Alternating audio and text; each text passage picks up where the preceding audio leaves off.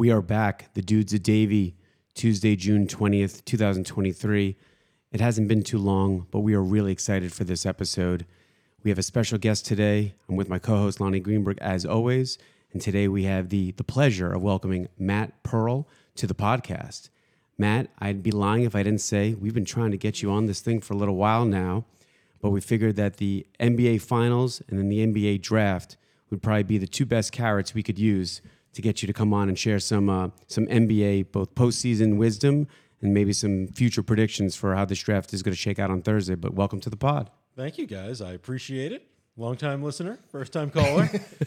we appreciate that. Let, let me just tell you, I've watched several drafts with Matt, and I'm always beyond impressed by his his depth of knowledge. So he's going to drop some some knowledge on all of you today, and we're excited to hear his takes on free agency, the NBA draft, and of course the Miami Heat, uh, who are who are absolutely in the mix for anything going forward, as we saw this past season. So let let's actually start out talking about how the season ended for the Heat and the Nuggets. Obviously, the Nuggets won the NBA title; they were unbelievable, um, and the whole world got to see Jokic, who is uh, you know something beyond special. So, Matt, wh- what do you think in terms of the Heat, in terms of what they were missing to get past Denver? I think the Heat, like most teams, are missing quite a bit. I think the Nuggets are just kind of the perfectly constructed roster right now, and and there, I don't think there's another team in the league that is well put together. I mean, you have other teams with the same, you know, or close to the same top end talent, but I don't know that you have another team that it, where the pieces complement each other as well as they do. They have length and shooting at every position. You know, Yeah. e- even their weakest defenders are, you know, no, they're not easy to target. You know, you watch Jimmy try and and make those switches, you know, onto Jamal Murray for an entire series, and it's not like you saw Jimmy Butler go off for fifty. He, you know, injury. I was just about to say, do we think Not- that not- Jimmy? notwithstanding, an, you know, an ankle Right. that may have been tweaked, he wasn't making any excuses. So I think you know the Heat. They look size was an issue for them throughout. Their need, length is going to be an issue. They were giving up Right. three, four inches at every position. Right. The, the Nuggets are starting three guys who were taller than Bam. you Right, you right. noticed that right away in game one. Absolutely. And, and look, Jokic is flawless. I mean, literally flawless. And he creates so many open shots for guys, like really quality shots. And Jamal Murray played, you know, Jamal Murray is at the level of Jimmy. So, and they also have a guy better than Jimmy. Um, and then the role players. I, I was really impressed by, you know, Brown, uh, I guess both Browns. Um, I mean, they were, they all played great. So, yeah, I mean, I, it might be less of what the Heat are missing and how well the Nuggets were. But but still, I mean, look, there's now one team at the top, and everyone's going to try to get there. Like, what what do the Heat need to do in free agency? Because look, a lot of this pod's going to be about free agency, and the Heat are at the center of a lot of these because they do have a lot of assets, and they're they're maybe a step a step or two away from this. I think that the new CBA is really kind of dictating what's going on, and even mm-hmm. though it's going to be scaled in over the next couple of seasons, when you look at long-term money, you know the Suns just pushed through the second apron. There's no way out for them. So Nope. this is championship or Right. bust. Right, right. Quite literally, as they have no first-round picks. They don't own the rights to any swaps. They've given up, I think, four or five second-round picks now in this latest deal to get Do- Beal. Will they will they move Ayton? I think that they, if they can, they should move Ayton for multiple pieces. Right. Right. Exactly. You want to you want to take a step down to another rim running center, and then you're going to need a point guard. You're going to need somebody who can carry the ball. You're going to need a couple of wing defenders, because Beal isn't a plus defender. No. You know, it puts a lot of onus on Durant. You're going to have Booker probably running the point at this point. We talked right about now. that this weekend. Yeah, yeah. You know, so you know, when we, I like every Heat fan was sitting there watching, you know, waiting for the Woj bomb to see Bradley Beal coming to Miami. 'Cause that's been rumored for Would you how have, many years? Would you have wanted that? At the price, I think you have to take the shot, but I'm not overly disappointed. If it was going to cost the, you know, Lowry and Right. Duncan or Lowry and Oladipo and you know Picks. the, the 18 pick, Right. okay, Right. but I think that you know I'm not sure it puts you over the top. It certainly makes you more competitive, Right, Mhm. right. um, but I'm not sure it fixes all of the issues on the Heat's roster. Right. And he hasn't proven himself outside of being just an incredible scorer, which he is. He's a great scorer. Yeah, but even that, you know, you look at the past couple of years. It's been a couple of years since he scored thirty a game. Yes, efficiency yes, it isn't- has, Matt. right, Lonnie? isn't Right, Lon. Okay, Right. so so we we had this debate and then we actually looked up the stats because there's no I don't know anymore with the internet and yeah I mean he hasn't he hasn't scored he had two seasons where he was scoring over 30 he was the league's leading scorer a couple years ago but yeah recently he hasn't played that many games Listen, to Beal's credit, he was able to stay with the same team since you know since inception. He got the max contract. He then put a no trade clause in that contract, and then he had a choice between two teams that he wanted to go to, and he chose the team he went to, and the team in return got almost nothing. So Well, they got out of his two hundred and fifty million that that that but they, contract. but but they got no really like almost no players and maybe one or two like second round picks. no, they were they're a year too late. Yeah, know, probably three years too late to maximize what they could have gotten Right. for him, but certainly a year. only a too year or two, right? You know, once once they gave him the extension with the Right. trade clause, this was the logical conclusion to that. So now you're the Heat. You know, you you you take a step back. You're excited about the season you just had. You look forward to the future, but then you look at your roster and you have some unrestricted free agents that played a key role in this run. So I'm curious. You know, what are your thoughts on what the Heat are going to do this offseason? And you know, what are they thinking right now as they head into the draft on Thursday? I don't know. You have a lot of Dame rumors. I mean, that's right that's the top of the wish list, obviously. Do you, Um, would you want Dame I mean obviously yes we want Dame but w- what do we have to give up for Right. him right like that's that's obviously the question I think Dame's one of the guys you give up the house for. If you're pushing all in yeah for somebody, then he's at the level of guy that you push all in for. So, so the question becomes: Is the trade constructed around Tyler Herro and Duncan Robinson and picks, you might have to give more than that or, or it could be it could be Lowry, Robinson, Herro, and picks? What are, we- what are we talking about? Is it a sign and trade with potentially Strus or Vincent? Well, I think it depends on timing. Is everything now? So if, if you're talking, you have until July 1st to do your 125 percent of the matching. The salary gap after July 1st shrinks to 110 percent. Right. So, what what's it going to take to make those numbers match up? And are there any other pieces from Portland? Because assuming Portland's letting go of Dame, they're looking to burn it down altogether, I imagine. Right. And really push for a youth movement. And is there any room at that point Right. to expand the trade and maybe poach somebody else along with it? Who would you want to? gonna Who would you want to grab? Oh, I mean, obviously, if you could, you'd want the sign and trade with Jerami Grant. You can load up on both positions, and you're good to go. I mean, Grant would be an incredible ad for the Heat. that's a that's an amazing move I didn't even think about that but you know uh, the transaction gets more and more complicated you know when you're looking at the long-term money and what the implications are going to be a year or two out grant's going to require the extension dame's you know going to be making 50 something million dollars crazy amount you know for the next couple of years so you're at the second that you'd be the suns at the second apron Quickly. locked in with Wow. nowhere to go Yeah. if you go down that road. So I think it's going to be a really interesting couple of weeks. I think you're going to see who's really in it for the you know to win it over the next season or two. Yep. Because you can't really half-ass it anymore. It's either you're going to push in, you're going to have. It's going to take a lot to beat the Nuggets. I don't think Phoenix. I would still pick Denver over Phoenix now. We were curious about what your thought would be on that. Yeah, I mean, we'll see how Denver's able to hold the rest of the you know those ancillary pieces. Bruce Brown, Well, Brown's got a player option. He- but you know, but he should opt Well, I think. Mike. I think Mike Malone basically put him on on on on at that ceremony at the parade. He basically said, "You're in too, right?" So it'd be an interesting, be an interesting position for him. he's on the spot now. He's on the spot. he's staying that's it it's over Yeah, I mean, he could pick up his option and then you know with a wink wink deal to pay him more Mhm. next year. right. You know, with Right. Gilbert. But uh, I don't think anybody with the pieces that are out there now that are available, even if Dame makes a jump. You know, if he makes a jump to Brooklyn, are they going to be? If they No. throw all their picks in, they're not. You know, No. they're what a four seed, a five seed At in, the, in the East. At best, yeah, You know? in the East, right?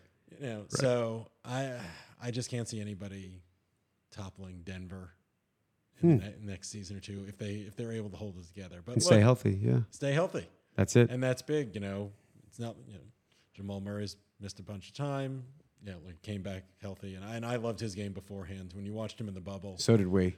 it's He's a great. He was amazing. He's a great clutch performer. He plays the game right. Obviously, Jokic makes his life easier, just like everyone else's. He's he's amazing. I, I love him.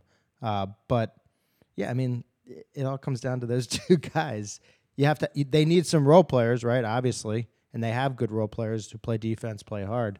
But I mean, God, every shot was a wide open shot too for Denver. As long as you have that guy right there, it's like it's crazy. Well- but the Heat could have competed in a couple spots.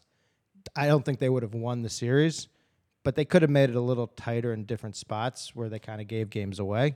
So there's an opening to beat Denver, I think, it, but it's going to take better defense, interior defense. and and much better three point shooting. Yeah, I mean, you watch the Heat; they were on fire, right, and then they weren't. right. Then Right. they weren't right. So right. If they played it's that a make or, make or miss league, and right the way they played against Milwaukee and and you know the Eastern Conference Finals, I think they would have had a, a shot. I, But- I, I think Lonnie was very optimistic about the Heat heading into the finals because their three point shooting was tremendous actually in the first couple rounds. Right, I think it, it, it tailed off against the Knicks. It got better against the Celtics. It was great against the Bucks. Was But it? I It was, think great, went- it was great for three games against the Celtics. But then I think it went down to like I think they shot seventeen or twenty one percent from three. Yeah, no, it, it was bad, and Jimmy was hurt too. Jimmy was definitely hurt. He won't say it, but he was. So yeah, I mean, look, there's a lot that could happen. Do you think Tyler Herro is like the biggest piece for the Heat to dangle? you know, I was listening earlier to uh, one of the uh, Bobby Marks, and they were talking Oh, yeah. about what's the Heat's best asset, and it was agreed Caleb Martin Wow. for contract Really? for contract and value. Seven million bucks for somebody who, with that skill set. Right. You know, How many years left? be at the top. Well, he's got one year left in a player option, but if you can nab him uh, this year at seven mil, and then you get his bird rights, that's pretty valuable. It's very valuable. You know, I like Tyler. I think Tyler's game still has room to grow. He's so young. He is. You know, He totally came is. in so young. He's been, you know, scored 20 points a game. And he's played in big games. It's not like he has. He doesn't shrink from the moment. no, he doesn't. You know, I, so I think I'm higher on him. I know, you know, people looked at the Heat's run and he wasn't really a part of it. When you say But- wasn't a part of it, you mean like didn't play? Didn't play. Right. Okay. I just Yeah. want to. Not because But but I mean, look, he does have a big contract. That's also you know the value of him versus contract. It's it's it's a so-so. You have to be a real believer in him. Yeah, I, I don't think he's a negative asset. I think you look at other guys. You know, a year ago, people would have looked at him and Jordan Poole and been, oh, so there there might have been people after the Golden Right. State Mhm. run and said, well, Jordan Poole, like that's the guy. And Right. I would take Tyler Herro ten out of ten times. Right. We were also saying, like, look, I think Tyler Herro is, is a great player. He doesn't shrink from the moment. That's those are the kind of guys the Heat want. They don't want just like talented players. They want you know between the ears. You know they're part of the system, and they're confident in the key moments. But I mean, really, the question is, you know, who we have so many assets now, right? It's like, like you just said, they could probably package a few guys who had really key roles in the playoffs for a major name now, don't you think? Well, you got to look at the name. What's the name? Right. You know, Right, right. So, so how about this one? How about Bam Adebayo to the Blazers for the number for the third pick for Simons for Shaedon Sharpe and a couple picks. Are we rebuilding? I'm Right. just asking. Uh, there's zero chance the Heat are going in that direction. They're not tearing it down. no, no, There- I, there's I no agree. I agree. I, I think that that's just adding assets. Because what are you trading Jimmy for right after that? Because that's that's going to be what happens Right. if you trade Bam Right. for a bunch of rookies. Right.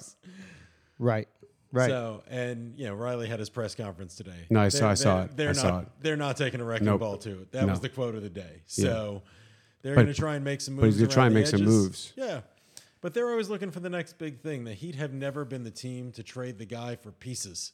That has n- I can't remember a single trade where they moved the guy for the pieces or draft picks. That's that is not their move. So I but They- doesn't but they they homegrown their role players? right, but doesn't that mean that it's gonna be very hard to trade Lillard trade for Lillard?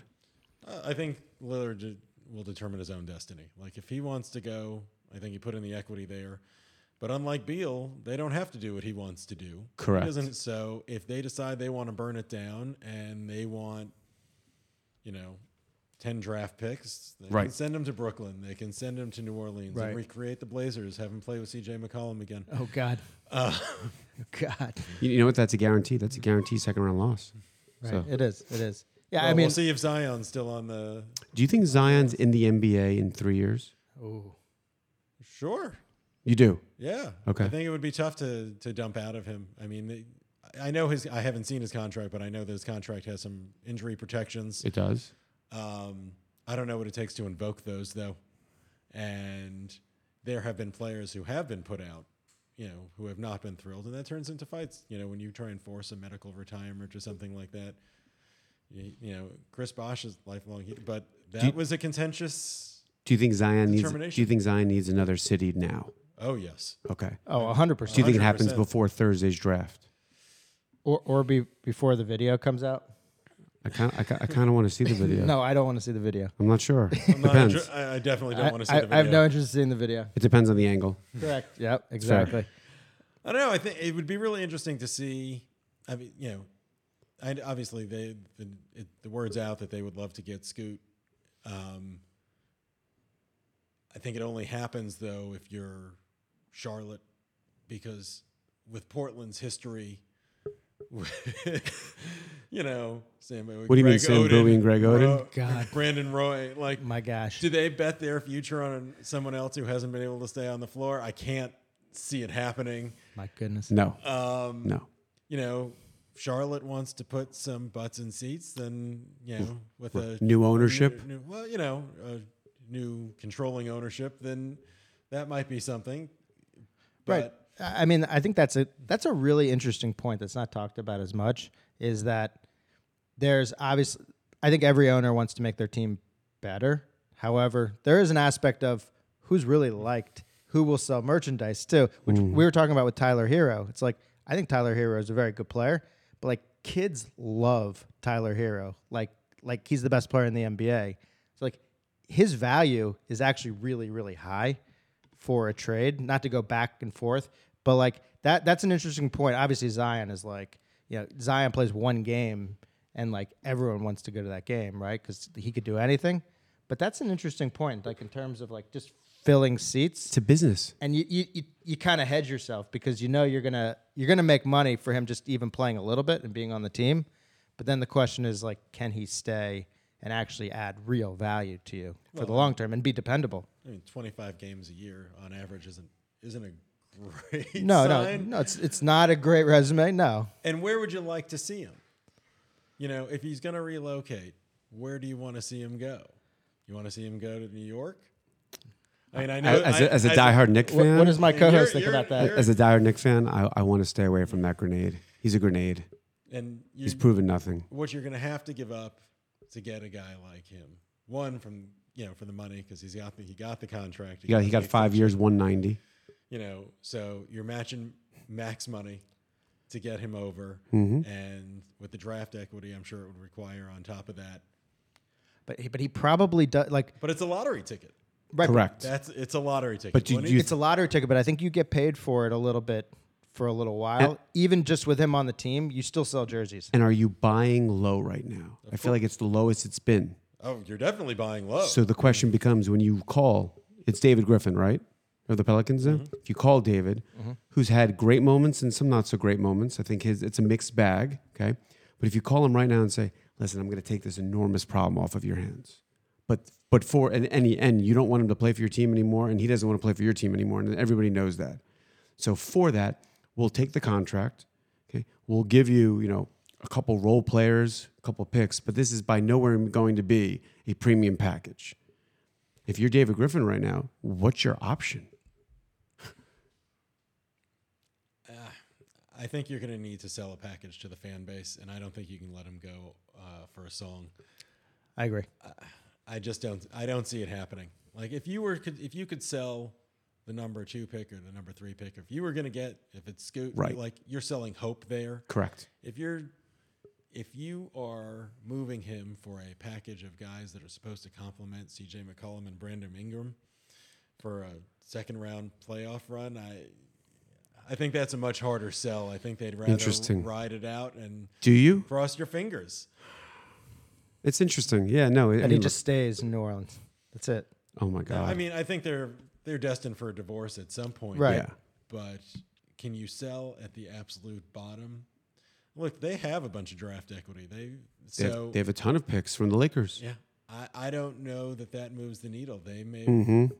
Mm-hmm. unless it's look you have like a top three here in this particular draft where you're you're essentially trading for the person not the distant pick in the future this you know faceless pick you're you, there, you picked your guy Right. and you can sell that if it's another you know pick that could be in the 20s that you're sticking in the queue Right. that's a much tougher sell so i don't see that Right. Okay. Exactly. And Zion wasn't drafted that long ago. So it's almost like you're trading like, okay, he was the number one pick, but we're getting a really good, like probably a number one pick if we don't have in know- any other year Yeah, except for Victor, right? So like it's an interesting sell, right? To like kind of cut your losses and move on, but that that's going to be really interesting. It's crazy What- to think what goes on about Zion. Zion, Morant, and RJ. Those are, those, th- those are the first three picks that year.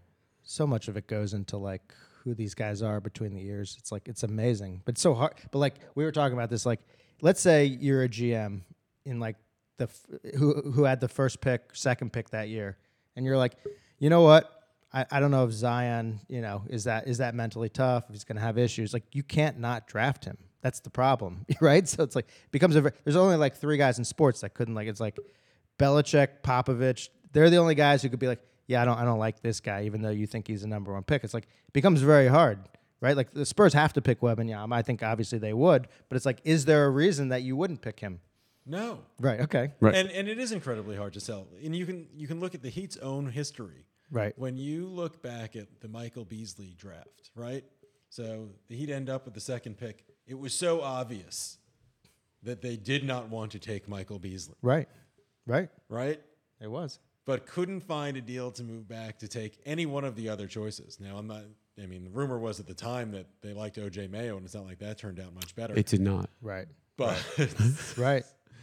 You know, it could have been in Kevin Love, it could have been Russell Westbrook, it could, you know, Your Brook- favorite. Lonnie loves Russell Westbrook. Westbrook. Would have been amazing. So, you know, and Westbrook from a personality or disposition standpoint, I mean, that, that would have been about as heat as you would have gotten back in the day. Right. Right. So, Back in the day, for sure. yeah, it would have been interesting. But I think that there is a, there's, what I find so interesting about the draft, and one of the things that I love, it's like my favorite day of the year. Um, there, there be, there's this level of groupthink often. You know, everyone, every GM is looking at the same mock drafts, the same Right. articles, and there's a level of influence to that. And I think it's easier the lower you get to reach for your guy, and you know, sometimes it pays off. James Jones drafted Cam Johnson, you Right. know, in the top ten. Right. Nobody had him there, but he saw something he liked, and it ended up panning out. That was fine, but it takes a lot of guts, and it takes Job a lo- security. It takes a lot of job security No, it takes cachet to be able to, do some of these things. To Yeah. be yeah. willing to make that move, and I think when you have a consensus, you know, Zion was, you know, probably you know outside of LeBron, Wembanyama, you look at guys who were projected to go number one over the last twenty years, and I mean, outside of like two or three guys, he had to be. You know, the most consensus number one pick. Like maybe there were a few guys who Yeah, liked it's- Ja, but there it's- was nobody who was taking them. No. Like everybody was taking Oh Zion. no, no, he was mm. in the LeBron Shaq Yeah. category. I mean, you remember the video of the New Orleans Pelicans room when they got the number one pick. Before they selected Zion, it was just getting the number one pick, knowing they were course. getting Zion. They went crazy. There was like 50 people like looked like they just you know were celebrating New Year's Eve. But there's no one who couldn't pick him, and for him to actually, if he was even half as good as they expected, you'd lose your job forever. You'd like you'd never be back in the NBA if you didn't pick him. That's that's a hard thing, even if you did see a little bit of personality stuff. And as a diehard Knicks fan, I was legitimately, I mean, I was never more devastated than when we got the, I think, eighth selection and the Warriors picked seventh and they grabbed Curry. So I started crying at the bar, but that's a separate conversation. but when we got the third pick instead of the second pick, and all I wanted was Ja Morant because the Knicks haven't had a point guard in 20, almost 20 years, that was the second most devastated I was. Yeah, but jo- John New York, that would have been amazing. I mean, what do you think happens to Ja at this point, Matt? I mean, he's got, we all know what he can do, and, he, and he's proven it on the big stage. Like, he can really play. but obviously he's 23 years old and he's he's just got he just received a major suspension. I, look, I root for kids like that. I, I you want them to get it straight. You hope that you know they get the the right influences around them and the right you know organizational structure. There were a lot of comments after the first thing coming out of you know the Grizzlies. We're going to tighten up the ship. This is you know we're not we're going to stop some of this behavior and we're going to see how it goes. You know, I I think you need a UD in every locker room. Uh, 100% agree. I, I think you need a UD in every locker room. That's They- what I think. They said that it was um, who was the uh, Australian big white guy on on Memphis? Steven Adams. Steven Adams. They said that it was him, and that when Steven Adams got hurt, and you know he got hurt, hurt, and was away from the team, they said you saw the lack of maturity come to the surface more significantly. So to your point, uh, you know how every locker room needs a, a Udonis Haslem. I think every team in the NBA has to have one or two guys that can just preach and and truthfully teach from their mistakes and demonstrate, you know, how you act as a professional. Look, and I know the league does a lot more now for the kids when they come out than they did 20 years ago, you know, No doubt. but still, you're, you're a kid, you've got 150 million dollars. you're a celebrity, you can do whatever you want and you know, if if people were judging me on every decision I made when I was 22 years old, um, You might not even be on the pod. Right, exactly. very See? true. Oh my God. Imagine that. Uh, I'm from Philadelphia. This situation reminds me very much of Allen Iverson, a young Allen Iverson. Just, just also in the way they play, and you know, there were situations with guns. There was all types of stuff with Iverson, and I feel like he, I don't think he completely got over the hurdle. He he has now, you know, in his later years, but like he he did need some help. I do think Larry Brown was helpful to a degree. I do think some of the players on that Sixers team were helpful to get him back into the mix um, of being just you know accountable to a degree. Maybe maybe not with practice and some of the other things, but um, he he does have youth on his side. He does have a lot more maturing to do, clearly. But I think I think he will figure it out. I obviously root for him, but yeah, I mean it. It just it just it just reminds me so much of that. Yeah, I think the league's also a lot more image conscious. You go back, and there were suspensions for guys who had brandished guns in public that were far shorter. Mm-hmm. Now, you know, guys who got seven games, eight games, ten years ago, where there were real incidents. Right. And now, you know, this was Instagram, and I understand wanting to make message, you know, but Right. I think this was this would not have happened had he not just had this conversation a few months ago. Well, uh, apparently, I mean, Adam Silver said that as much as in his statement, which was, you know, our conversation I thought was so productive. And, you know, we talked about so many different things for, and it wasn't like a 20 minute conversation. I No. think they, they- supposedly they spent hours.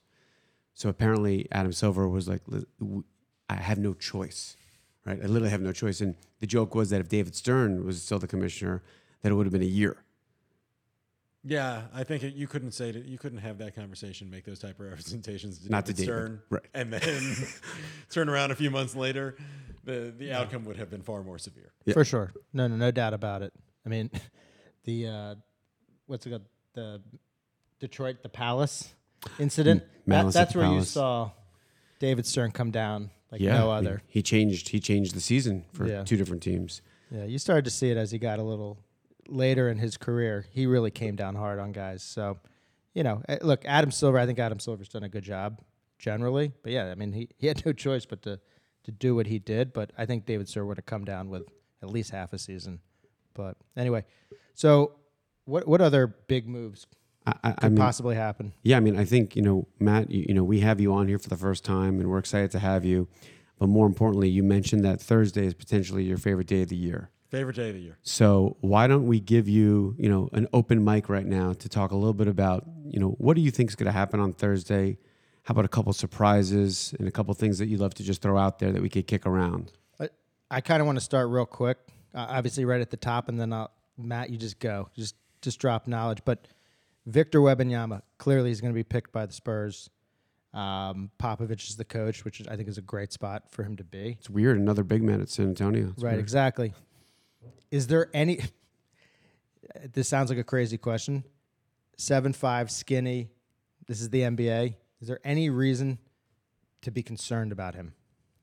Well, of course, there's reason to be concerned, guys. His size have not historically you know, been Right. able to hold up. Right. But Shawn Bradley.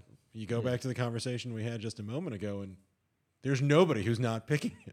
Right. No, you There's can't. no circumstance. It's impossible. You know, there Even Pop has to pick him. Yeah, no, you you and there's been plenty of reporting about teams reaching out. Hey, would you under any circumstances? The answer is no. No, right, The answer is just no. right. So Would it be would it would it be your no? If you were GM? I can't think of what a package would look like for something like that. What do you need to get? Is somebody offering you Luka? Is Dallas calling you with Luka? Mm-hmm. We can start to have a conversation, maybe. Right. Right. But I think- a young superstar. Right. Yeah, I mean Right. that, that's what you're looking at. You know, and you look at the guy, the young superstars the last couple of years, and a couple of them are dinged up. We just talked about Joe. Ch- we just talked Chet about Holm- Zion. Chet Holmgren? We just, you know, Chet Holmgren would not move the needle in that Nope. regard. No, Nope. no, no. So, now I can't imagine that there would be anything that the Spurs would consider. You don't, you know, if you you can look at LeBron's draft, right? Mm-hmm. And you had Hall of Famers. In the, you know, let's take Darko out of it. You had Right. three Hall of Famers in the next four picks. But what's the delta? Right. You know, you, Right. you if you have There is no delta. No, the, you, you if you have the opportunity to get one of the five guys, you take one of the five guys, and that's it. That's it. And you move on. Okay. Look, they have the look. The Spurs have a long history, obviously, storied history. They're not. They're not in the great spot right now, and obviously that's why they have the number one pick. So the the risk reward, you take it. You take it, whatever it is, you take it. And you have to think about it also about roster construction and salary structure. Now you've got control over. You know, the, kid- the kid's going to be an all star by his second season, Probably. and you know he'll be making rookie scale money, and you're going to control him for seven years. Totally. Is, is that how long it would be, or is it you know, when he when they factor in his, you know, r- their bird rights and his Right. restricted free agency, right? like so it goes from four to like seven. You're going to control this kid for a very long time, Yeah. and on a cross-controlled measure, like from a roster. Con- if you want to build around him now, I wouldn't be surprised. To, s- like, you've won the lottery. Right. Right. The Spurs have a bunch of cap room. I wouldn't be, and some some other assets that they can move if they wanted to fill out a roster in the next couple of years. You know, I, I Right. wouldn't expect to see the Spurs looking to tank and see what they hit in the lottery again. Next No, year. they have a lot of cap space too. No, no. know? So okay, that that answers the question. I look, I had to throw it out there. I had to see her, you know, play a little devil's advocate. But yes, I agree with all of that. All right, Matt, two through whatever. Yeah. Well, I mean, this year's draft, you have it's it's a three tier draft. It's one, mm-hmm. Wembanyama. Right. Right. Tier two Yeah, is, is you've got you've got Scoot and you've got Miller out of Alabama, and then you have everybody else. yep, yep. You know, there are some consensus top ten picks. You know, with the Thompson twins, um, Cam Whitmore, though it seems like you've heard some rumors about him slipping a little bit. I mean, I like a Villanova guy, Same. so They seem to be doing well. yeah, I'm a fan of his. Um, you know, and it's really wide open from there. You know, it seems like with the Pacers and the the Mavericks at ten, you, you maybe some size. Uh, Jarace Walker, Dereck Lively, um, Taylor Hendricks, a UCF kid, and how often do you see that? It's amazing. you know, in top 10 picks.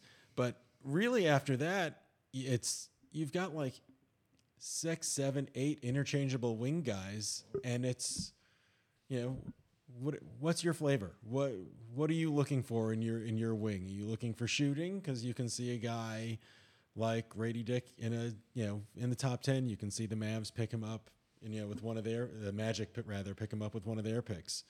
You can see. Um, We should talk about the fact that there are like two or three teams. You know, I think OKC, Orlando Magic, Utah Jazz, to name a few, that have three picks. You know, two, three picks in the first 40, 45 picks. And I think it's funny, those three teams, and you know, and I, whether I don't know if Lonnie agrees with me or disagrees with me, but those three teams to me all have like real potential to get much better quickly. I think they have some pieces on their teams that you know start to show a lot of you know progress last season.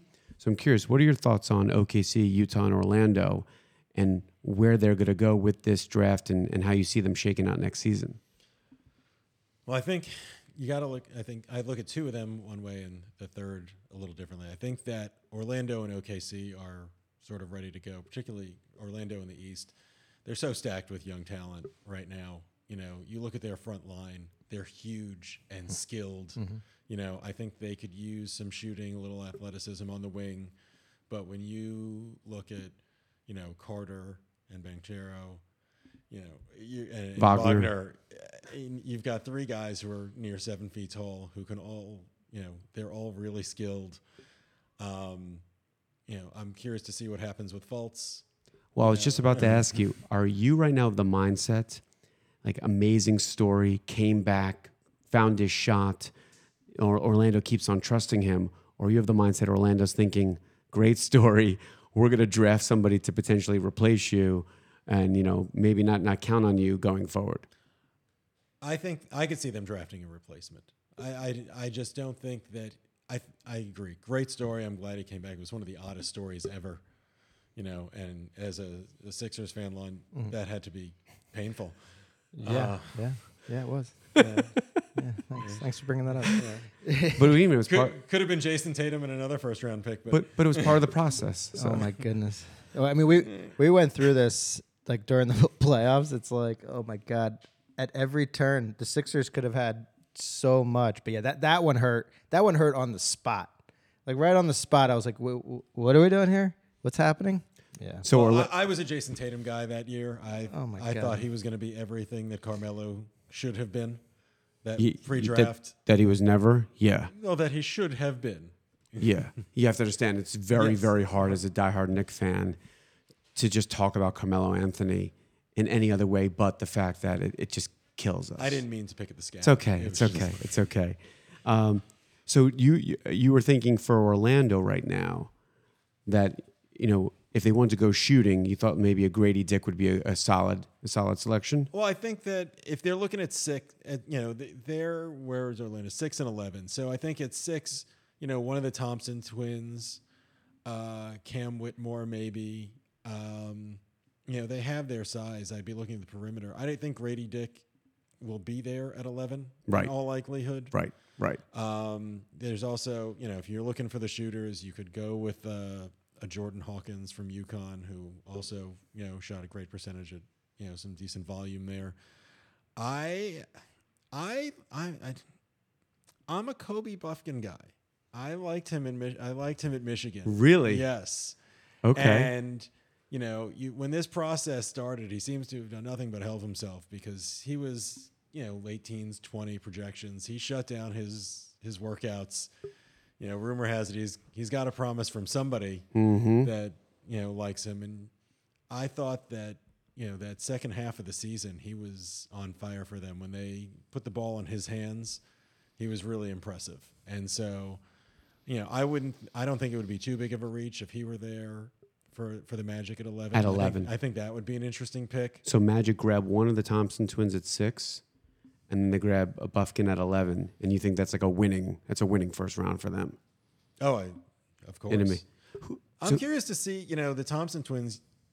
You didn't get to watch a lot of them. You know, you, No. you can No. only you can only take so much from a YouTube clip. So, you know, the issue that I have, them by all accounts, both ball handlers, both like extremely athletic. The knock is, is the shot gonna come around? Right. And well, I think they could use some athleticism and you know defense on the wings. Um, I think that would help them from a shooting standpoint. Yeah, I don't know. Same thing with Cam Whitmore though. Is the shot gonna come right? Like Right. you could have this. The Magic could have the same conversation about him, It's, it's and that's ma- true of, of of basically anybody there. It's a make or miss league. I mean, you, you have to have a shot in the NBA. So Orlando, obviously, you talked about how Orlando and OKC you think are in similar areas right now. Well, because I think they're both ready for the playoffs. Agree. I, I think that Utah is a longer process. You know, they were a nice story at the beginning of the year. Yeah. I mean, nobody saw that coming. Um, and I mean, the haul in the Gobert trade, which will go down as one of the worst trades in the history of basketball. For sure. And also, by the way, screwed like tons of other teams in terms of what they were asking for for their best player. Oh, I mean, it, it completely skewed the market. Completely. Um, you know, it was a, it was a Danny Ainge special to be sure. Yep.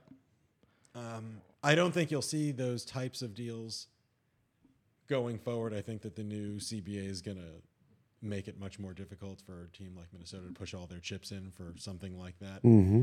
Um, but nevertheless, I think that they have a longer road. You know, I liked uh, Walker Kessler. Obviously, you know, he probably had a better year than Gobert. and he was Right. he was the throw-in. It's unbelievable. Um, Lauri Markkanen was a guy I always liked for the Heat when uh, Oh my God, he would have been incredible in when the he Heat. when he ended up on Cleveland. I thought he would have been a great stretch four yeah, yeah. next to Bam. I I would have loved to have seen the Heat made make that move. I don't I don't think anybody saw this type of season coming from him. I just thought from what you had seen on the Bulls, and I thought it was at that time it was kind of a buy low also. Little, Sure. little underwhelming the first couple of years. And, you know, so Yeah, his explosion's amazing. I'm a big fan of theirs, but of his.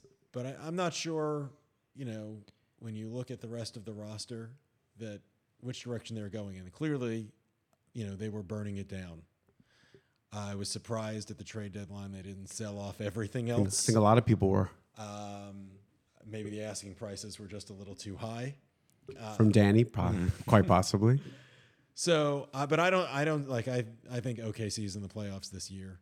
You know, Agree. I think the Magic are going to be at least a play-in team this year. Who'd you like to see OKC grab? I don't, you know, OKC is on such a great trajectory. I don't know that they consolidate yet. You know, you've got SGA, Giddey, they'll have to pay soon, what he's a year away, maybe from extension. Yep. And he's only getting better. You know, you've got Chet's going to come back. You have to you have to be impressed with what they've done. Um, you know, there are some interesting. Tra- I mean, the thing they they don't need any equity. I was listening. Who was this in KOC or somebody talking about maybe a Lu Dort trading him out for another draft pick in this year's draft, but I, it's maybe um, maybe the Pacers or somebody who could use like a solid three that could you know would fit that mold.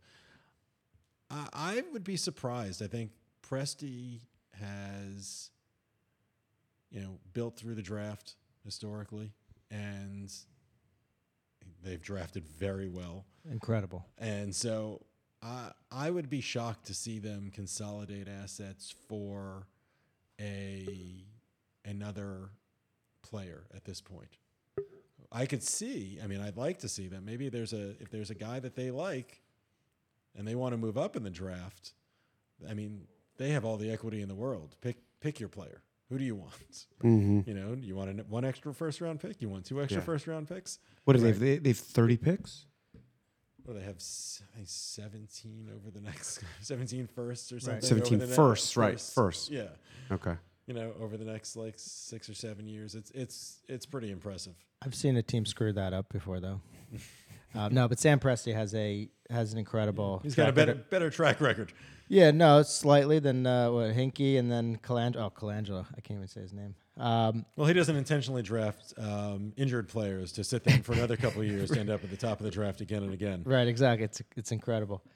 Let me ask you a question about you know, there's there's obviously so much so many different storylines in this draft, but what about like it's I don't want to say established, but there seems to be a lot of players who were first team All Americans or took their team to the Final Four either last year or this year, like the Isaiah Wongs, like the uh, Trayce Jacksons, the um, you know from UCLA Jaime Jaquez, like those guys have proven themselves. Well, Trayce Jackson not as much, but he was a first team All American this year. They seem to be very low in the draft. Is there a really a reason? I mean, they're all different, but could could some of these just some of these guys just come in and play next year, maybe quicker than some of the the guys who may have possibly a higher ceiling higher up in the draft? No, I think that's certainly. I mean, when you're talking about a guy, a guy like James, who's you know, Right. who's a four year guy, he, he he can plug and play. Right. You know, during the regular season, is he going to be in your playoff rotation? I don't know. I don't know. Right. But you know, the draft is about upside. It always has been.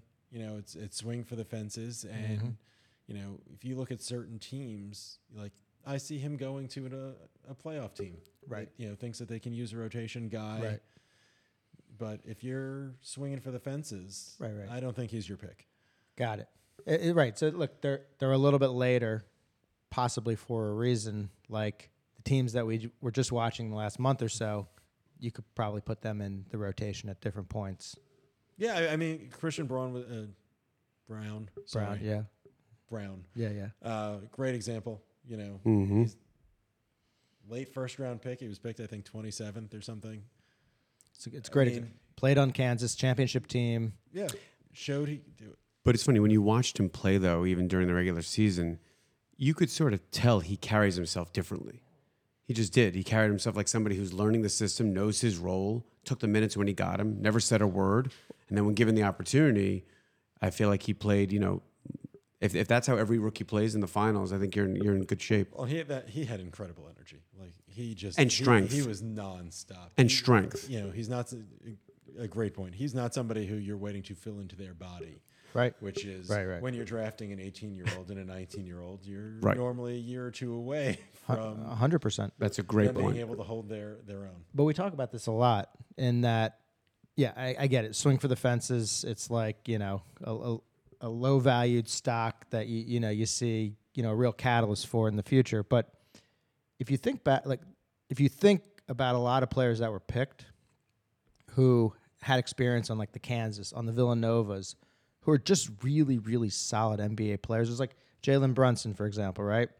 Took him a little bit of time, but it's like that guy won a national championship at Villanova running the point. Like you could see very clearly, like that guy has confidence. He wasn't, you know, the Mikal Bridges, the Browns, you know, guys who have played like in the moment who are just dependable in a good system. It's like I feel like there's a lot of guys like that that are really low projected in this draft, where it's like even one of these teams that like barely made the playoffs, like they could really add some real value. No, I, I think you are you looking for a rotation player, Uh, yeah, it's a, no, it's a good, No, no. it's, it's a great point. That's the question. or are you looking for potential? Right, but Mikal Bridges, for example, right? He was the tenth pick. Sixers were like, okay, we'll we'll keep him for like an hour, and then they pass him off to the Suns. It's like you could see some stuff with Mikal Bridges. He's he's probably going to be an All Star next year. no, he's definitely going to be an all star. Yeah, I mean, and it's just the two way, and it's not just like a plug and play guy. It's like he was drafted tenth, and there's a lot of guys drafted ahead of him, where it's like, oh, the potential's higher, but it's like that just seemed like a pretty obvious like he's going to be he's a rotational player on the Suns, right? Like, I mean, he was a starter, but he ended up, you know, you could see where he could really become something really great. So I don't, I don't know. I mean, that that's that's the beauty of the draft. That's the science behind it all. No, and uh, you know what? There are guys who go late, and every year you're gonna see you're gonna see that there's gonna be somebody outside the lottery who's gonna end up being an all star, Right. Like someone that everybody whiffed on along the way. Yep. It- Always, always, it- right. Always, it happens. That's part of the fun, though, right? It's the guy that gets totally ignored that gets picked, you know, 34th, you know, 28th, 32nd, 41st. Yeah, know, Right. the league is littered with all NBA guys: Draymond Green, Yeah. Jokic, A hundred percent. like who- Hundred percent. But who- but the interesting thing is like a Draymond, some of these they all played for top level schools. No, I and, and like teams that were like won. No, and I'm with you. And there have been guys over the years that I was that were big. I was big fans of that you saw fall. Like even in recent years, like I was, I loved Desmond Bane. Like Yeah. I, I'm and so- I was jumping up and down. I wanted the Heat like to, to grab Desmond. He would have been Bane a great draft- Heat player. You just brought up the guy that was going to lead to my next question, which is Juwan Howard's son, Jett, is projected to go like, you know, late teens, early 20s, six eight frame. The equivalent player they say he looks like or would compare him to is Desmond Bane. I see the Desmond Bane comp. Um, I I get Tim Hardaway Jr. vibes a little bit. Mm. Um, I think I'm going to leave the pot at the moment then. Sorry. well, no, I, you know, I he can he can score. He Let can me shoot. cross out Jett's name. Sorry. Yeah. he can put the ball. I'm not sure he is as much of a playmaker. That's why you know I I tend to see the, the Mhm. Hardaway Jr. in him a little bit more. Um, I wondered if the Heat connection, if they would see him um, as somebody. But again, like I said, I'm a big Buffkin fan. Mhm. I, I, you know when they put the ball in his hands, took it out of Jett's a little bit. You saw them sort of take off a little bit more.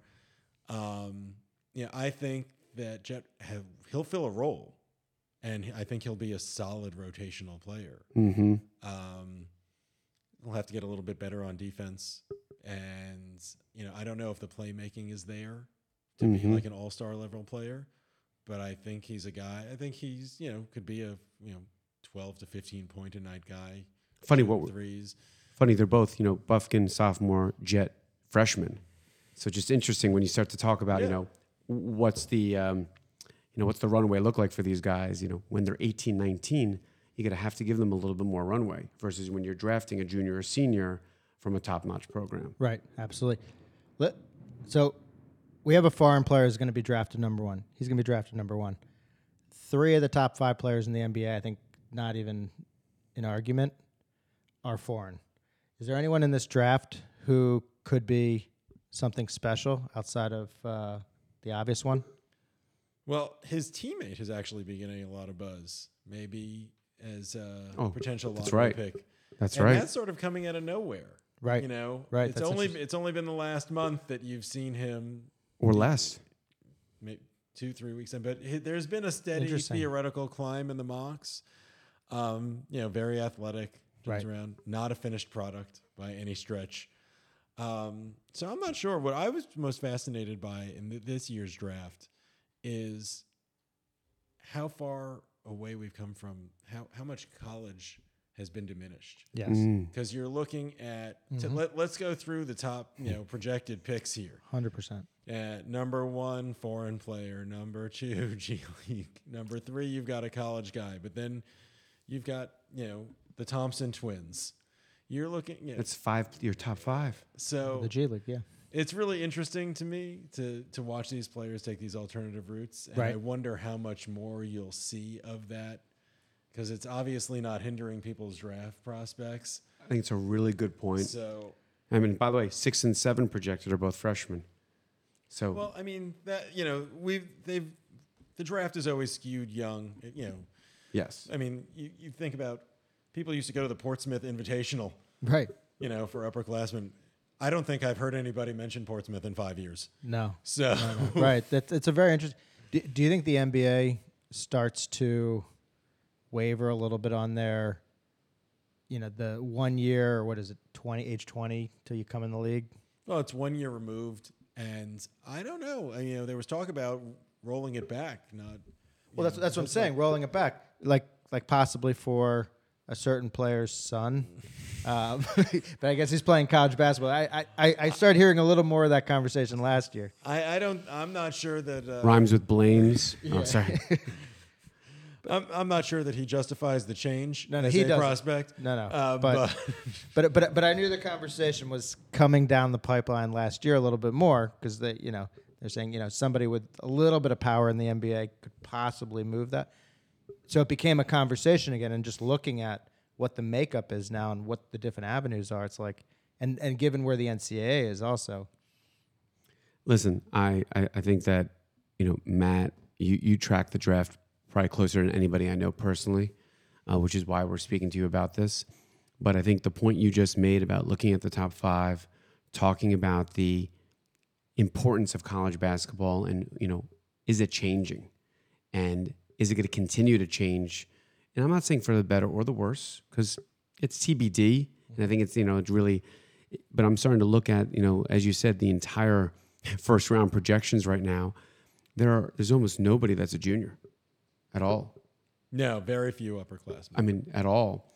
So I guess if you're the if you're OKC and you have 17 first round picks over the next seven years, some something silly like that, at what point does Presti or other guys like Ainge, who just accumulated a boatload on the Gobert trade, et cetera, I'm assuming, and the Nets, who, you know, whether you disagree or agree, got quite a haul for Durant, in addition to getting basically starting players, got four or five first round picks. At what point do you start to take those first round picks and package them to get your rotational players? Well, you know, if the let's say the Nets make a move for Dame, Dame's put on, then you're going to see the rest of those assets go out the door pretty quickly. yeah, Right. yeah, whatever, true. whatever was left in the cupboard will be spent. We'll be gone. yeah. Um, you know, if you're a team like OKC, they take their time. I, I, I, I said earlier, I think you could see Presti consolidate picks to move up if he wants to get a guy, if there's somebody that he has eyed, and even Danny Ainge, you know, well, as a Heat fan, I kind of wish they would have taken the deal in retrospect. You know, he was throwing The Winslow? three- The Winslow three- trade? three, four first round picks on the table for Justice Winslow. Um, now, I going into that draft, I was a huge Booker guy. I didn't think Winslow would be there, and you know, I, I was totally sucked in as well. I, I felt like it was watching Caron Butler fall to the Heat all over again, and I I, was. I remember we all watched that together. One. I, I was just as happy as, as everybody else was. Um, thought that story would have a happier ending, but in retrospect, you look at what they could have gotten out of that. So, like my point being, Ainge isn't afraid to trade up, and I think that's how you'll see some of these assets moved. I, if you're team in Utah or OKC, you're you're growing your team or, more organically through the draft, and certainly the new CBA encourages that. Um, if you're trading for a star, it's going to be somebody on a long contract, and you know, because you have to lock that person in. You're not trading for a team, you know, somebody with a year left on their deal, worrying about where they're going to go next. Do you think Dwyane Wade on the Jazz holds that spot? I mean, he, he holds ownership for you know a number of reasons, but I feel like he's also there to possibly lure a star in. I was convinced that he was a mole. Yeah. That that, Okay. that he was there to send Donovan Mitchell to Miami. Okay. Interesting. I mean, it was it was my Interesting. own, you know, wishful thinking. right. Well, I'm thinking like Because- him with Dame in, in a way, or or somebody that Utah could possibly. And Danny Ainge isn't afraid to do things, but like, but yeah, I, I guess it's a little bit more str- around the edges, strategic with them. Look, Dwyane was a great recruiter when he was here. Right. I don't know that he'll have the same level of success Right. pulling people to Utah. Right. I don't think he's even living there. I think it's just, oh, you want some ownership? Okay, cool. That seems to be a good uh, good asset to own. So Right. Okay. I, I'm curious. I think that it's going to be a pretty wild night. Um, Where are you going to watch it? Are we going to watch it together? I was actually going to see if you guys wanted to get together for the, for the draft. I think we felt like should. We're around. Let's do it. Let's do it. Let's do it. Yeah. You know, Uh, so Where where are we ordering from? that's a good question. figure it out. We'll Figure figure that out. afterwards. So, something bland. I was about to say grilled chicken and rice. I think we established the menu really prior. bland. Okay, good. Um, all right, cool. Anything else we want to cover? Any anything, Matt? You want to hit? Well, I wanted to know, like, who do you know? Do you guys have any favorites? Like, you know, who who do you want to see? Like, I have a couple of guys. Like, you know, we were talking about. It's a draft of wings, basically. Yeah. Once you get out of the top five, you know, do you have any personal favorites? Because it really is, you know, everything's in the eye of the beholder this year. So, I mean, all signs are pointing to me saying something that everyone's going to hate, which would be as a diehard Knick fan, I've got two centers, very different. I've got Mitchell Robinson, four for 60, very reasonable contract, great tradable asset. I've got Hartenstein tied up for one more year. Two different types of centers, which was great for us actually, because when when Mitchell Robinson wasn't you know clicking, you could put in the other guy and he would click better. But I'm I'm oddly attracted to Dereck Lively, and I mentioned this to you before the pod. I'm curious to get your thoughts on whether drafting like a Dereck Lively and then the Knicks packaging you know Robinson and I don't know Ob or Quickley for you know clearly the Knicks need a a little bit more consistent guaranteed scoring uh, or at least a, a three and D guy to really hit that three on a over 40 percentage basis. I think the Knicks really need that. What are your thoughts on Lively and what they should do? Well, I'm not sure. I don't know that you're getting a score with Lively yet. No, no, no. Like you're not getting. You're not getting a score. you're looking for. No, I'm talking You're about just though. looking for cheaper rebounding and shot blocking. That's exactly right. I guess Lively's projected, you know, I've seen him as high as 10 or 11. I don't think Robinson's going to get you there. When you look at the teams around that range, I don't know that there's a team that would make that deal. You know, I don't see the Magic at 11 doing that. They certainly don't need it. Not sure he moves the needle for Dallas in that range. So, Well, I think the Knicks and Dallas have an awkward relationship at the moment too. so you know when you think about trying to make that move i i don't really have i don't think that we've we've seen enough of lively to really project what he's going to grow into you know he's Mhm. so young he was a you know his stats were you know what was it? he was like a five and five guy I don't Mediocre. think, i don't think i also don't think that playing center for duke is going to show necessarily what you can do Mm-hmm. um Right. So I mean, I like him. I'm not. I don't think I'm super high on him um, because I just think to be really effective now, you're going to have to show the ability to step outside and spread the floor a little more, which is what if I were the Knicks. Yeah, you have two centers that play differently, but I would be looking for more of a floor spacer. Yeah. You know, a five out guy, and I'm not sure he's that Lively's a a five out center in the NBA. Interesting. Yeah, I do think that the Knicks do have uh, a unique situation. To if they wanted to get somebody in the top ten, they have the they have the assets to do it. They do have the assets to do it. So it'll be curious. You know, again, we don't have, we have no draft pick this year because the Mavericks decided to tank, and you know that was awesome. So, uh, you know, thank you to Mark Cuban and, and company. By the way, that's so amazing too. Like I was saying, like, isn't it amazing that the Miami Heat, a number eight seed, made it to the NBA Finals, and and uh, what's it called?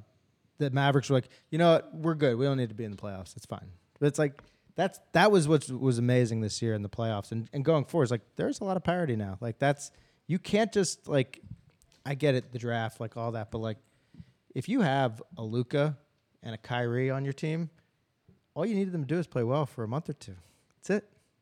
And be on the floor. It's- that was like the craziest thing in my mind. Oh, hundred percent. I mean, you look. I mean, you had Phoenix take two games off of Denver Right. because they had two guys who would go off for eighty points together. That's the thing, yeah. So does Dallas. Right. You know. I think Dal- I think Dallas has a little bit more too. So Uh, but I would say the player that I would like if the Knicks could get him would be Isaiah Wong. well, I That's mean, who I'd want. sh- I mean, I think he's a second rounder, um, for sure. So I mean, it's possible he goes undrafted. Do you really, you really think he going to I think it's possible. I think that I like you Miller more than him. see, and he's another one. I would hope Well. that I, I hope that Miller goes undrafted, Yeah. and I hope he ends up in the like. Yeah, He's well, a Heat guy. He's a Heat He's a guy. Guy. a hundred percent. He is a So, Heat guy. You know. He's probably already under contract Well, I mean, with Pat Riley. you have guys when you get to that you know 45 to 60 range you're going to have agents waving teams off no no don't take my guy he's got to go somewhere else. So i've got the you know That's I interesting. him somewhere. So you know i'm sure that there are people who you know want you to get their players to miami because the undrafted guys they turn into players. These guys get paid.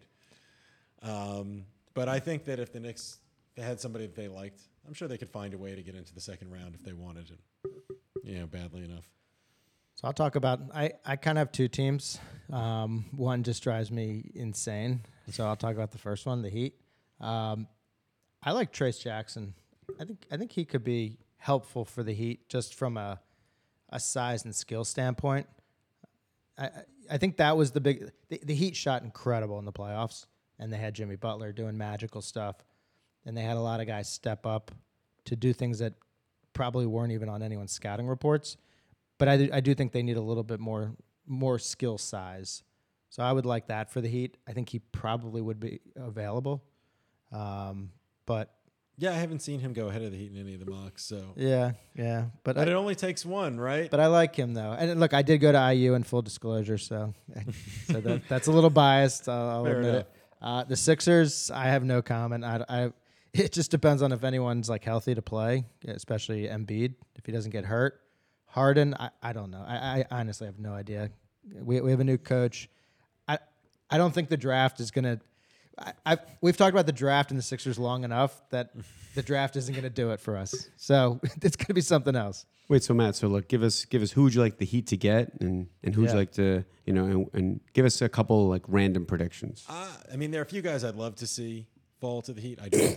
I'm skeptical, but somebody somebody falls every time. You know, uh, I was pulling for Maxey to fall to the Heat, and the Heat passed on him.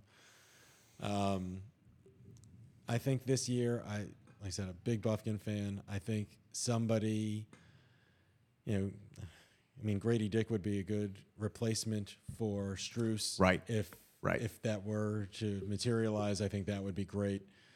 Um, you have some weird guys like I don't know how I feel about Sensabaugh. You know, guy could clearly score in, in college. I'm not sure that he can do much else, and I'm not sure how he would fit in Right. on the Heat. Um, you know, maybe somebody like Nick Smith Jr. You know, he highly touted in high school, kind of an injury marred um, first season, but somebody who the Heat could you know make a reclamation project out of. And I don't know. Um, What about their pick from last year? Do you see him playing a role? man, Jo- it's Jokic, right? yeah, Jovic. I, Jovic. I I thought that he showed some signs early in the year when he got some playing time. They shut him down with the back. The back clearly did not keep him him out of the weight room. Right. I mean, I don't know if you if you caught any of him like in the in the layup lines, but the, He's a lot bigger. the, the kid looked like he put on thirty pounds of muscle. I know yeah. that Yeah. they He FaceTimes with Braun on Denver. Yeah.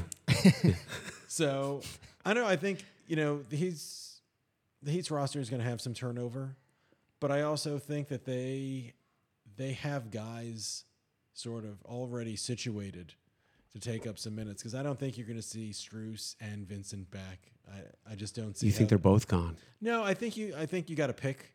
I think. I think Vincent. Who do Vincent. you want? I, I think Vincent would be the priority. I agree. Um, Just a good solid point guard. Yeah, I think Yeah. that I think he showed a lot, and I just think Strus, as much as I like him, I, I do. I'm a fan. Yeah. That his skill set is easier to find elsewhere, Agree. and you know the guy, the Heat have you know guys like Jamal Cain, you know they have Hmm. a Jovic. You're going to see guys, I think, get an opportunity. Just Yeah. that's what they do. You know, Come up in the system. They, they move you through your two way. You get your guarantee, right.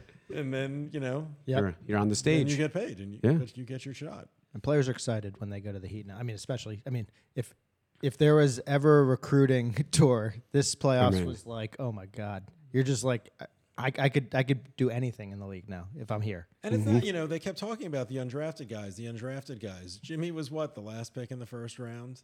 Right. You know, Right. Bam was the the last pick in the lottery. the size of the chip on their collective shoulders is like You the, know. is like remarkable. It's unbelievable. you know, I, I that's why uh, you look at the draft and part of the thing it's so situational. You know how successful some of these kids are. You know, you have teams That might be one of the more profound statements on this pod so far. 100%. Well, well, you look at you know you look at a team like Sacramento that I mean, yes, they had a fantastic year last year and it was fun to watch them, but they were in the top ten for how many years, and they kept missing. Is missing is it because they suck at evaluating talent, or is part of it that they're The culture. didn't know how to develop players? Right. You know, Correct. so, you know, I I give the Heat the benefit of the doubt because I, I'll be honest. You know, when I was I was at the draft when they drafted Herro, I, I flew up. It was like a boys' weekend. I thought it'd be fun to go. A couple of law school buddies we would go, and they drafted Herro, and I was just like groaning, like I. You know, Yeah. I, I, I want at that. I think at that point in the draft, I was I was hoping for PJ Washington, who I would still love to see on the Heat. if, Right. You know, Mm-hmm. I think Charlotte will end up paying him, but I thought he would be a good, good heat Good guy fit, next to good Bam. fit. You know, so I don't know anything. I you know I I I think I have the guys I've liked have typically done well, but I've had lower opinions of guys who have turned into studs. You know, in the right situations. Mm-hmm. Um, Right. And at this point, I give the Heat the benefit of the doubt. And if, Totally. you know, they clearly have the eye. They their their their hit percentage is pretty high. That's the thing is like when the Heat draft somebody on Thursday night, you're gonna say, "Okay, I, I can now see where they fit, even if they weren't even in your situation." You're like, "Okay, that's interesting." Well, it's you- probably you- you it's probably them. gonna You work. trust them. Yeah, You it's, trust probably- them. it's amazing. It's really like just amazing And what the Miami Heat have done. That's happened with the Spurs too. You know, Right. you know, and they've hit on a lot, but when they mm-hmm. missed, you're like, oh well, okay. Right. Right. Right. Right. right. You shrug that off. It's true. A hundred percent. So I think we covered a lot today. This was great. Appreciate really you. great. Appreciate you joining us. Matt, your knowledge is is tremendous. We we really enjoyed having you. Thanks Yeah, thanks for great. coming on. Thanks for making the time. We appreciate it. We may have to have you on again. I, I I appreciate you having me. Let me know when you're going to go live stream Okay. for uh for you know a draft night. Okay. I'll be No, there. no. Sounds you got good. it. We'll do it soon. Anyway, from the dudes at Davie, we'll uh, we'll talk to you soon. Be well.